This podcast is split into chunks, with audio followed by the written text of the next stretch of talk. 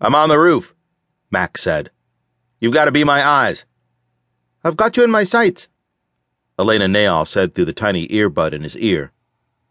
You've got about a minute and a half until the two Secret Service agents make their way back around the house next door. Otherwise, you're clear. Plenty of time. His rubber soled shoes helped him keep traction as he slid down the sharply pitched roof to the small window on the top floor.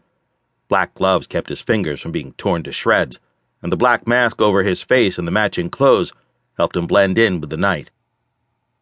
The climb up the side of the Dallas mansion had been the hardest part, not to mention a former president lived in the house next door, and on a night like this, where unfamiliar cars and people lined the street, security was at a peak.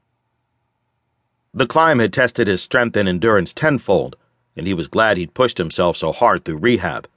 Even now, his leg was aching and he'd had to stop for a few seconds to catch his breath once he'd reached the top. His feet touched on the tiny lip that jutted from the edge of the roof, and he lowered himself down until his hands had a good grasp on the ledge. His muscles bunched and strained, and sweat dripped from his temple from the relentless summer heat. He lowered himself inches at a time and then dropped the rest of the way to the balcony. He landed silently and then took the tools from the zippered pocket of his pants. Forty-five seconds, Elena said. I've deactivated the alarms for the top two floors. I've got a visual on the senator, Cade MacKenzie said. He's dancing with a woman who has a face like a hatchet and a diamond the size of a quail egg on her finger.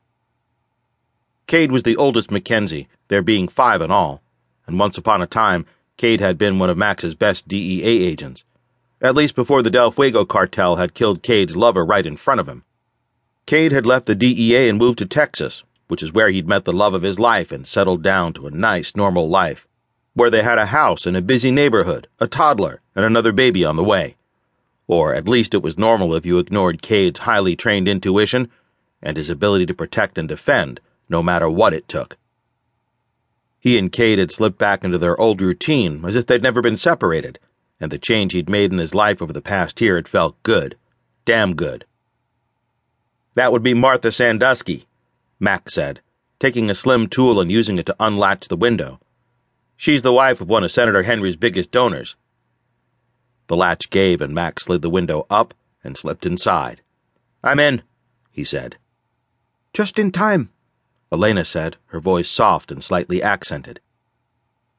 Elena had been adopted by the MacKenzie clan over the past year, much like Max and Jade and a few other team members.